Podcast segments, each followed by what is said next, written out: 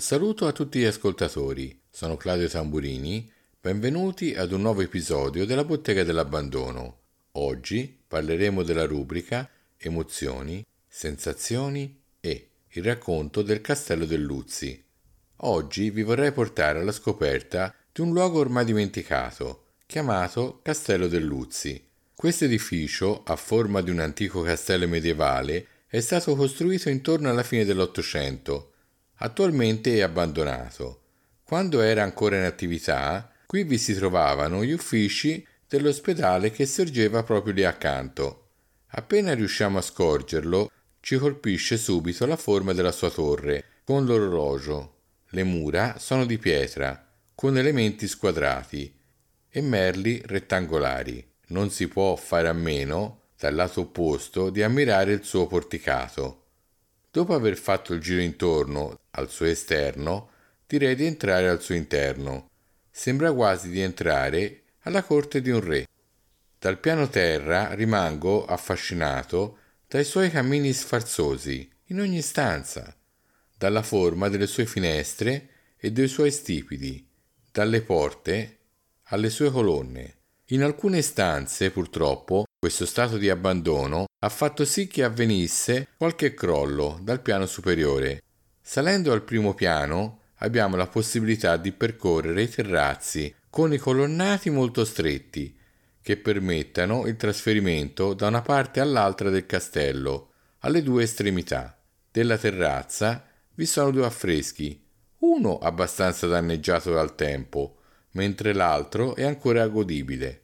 Da questa terrazza sembra quasi di toccare la torre, con tutta la sua maestosità. Questo piccolo castello, come anticipato precedentemente, era usato per gli uffici amministrativi dell'ospedale e la parte di rappresentanza. Vorrei parlarvi anche dell'ospedale, perché fa parte dello stesso comprensorio. Questa struttura era già operante nel 1929, poi negli anni successivi vi è stata ingrandita la sua costruzione esterna conserva, come dire, quel fascino di un altro tempo. Si possano apprezzare le finestre a semicerchio, i loggiati ancora ben conservati. Al suo interno purtroppo c'è stata della vandalizzazione. Hanno distrutto le finestre, porte e quant'altro. Ma vi vorrei parlare di una cosa molto affascinante che mi ha colpito. La vecchia cappellina dell'ospedale stesso, che non esiterei a definirla una piccola bomboniera. Vi troviamo ancora l'altare integro, dietro ad esso una costruzione a semicerchio di colore blu-verde, quei muri ormai scrostati, con il suo fascino, con due finestre rettangolari e una a semicerchio in alto e un'altra finestra a forma di cerchio in mezzo a queste due. In mezzo a queste due finestre vediamo una scritta che ricopre l'intera parete, ormai sbiadita. Una panchina mezza sgangherata di fronte all'altare, quasi a testimoniare un tempo passato. Con questa nota di tristezza vorrei concludere questa puntata, ma permettetemi di esprimere un mio pensiero. Quando anni fa è stato deciso di chiudere questo ospedale, per cui anche gli uffici del castello, mi domando Già, chiudere un ospedale, secondo me dovremmo pensarci più e più volte.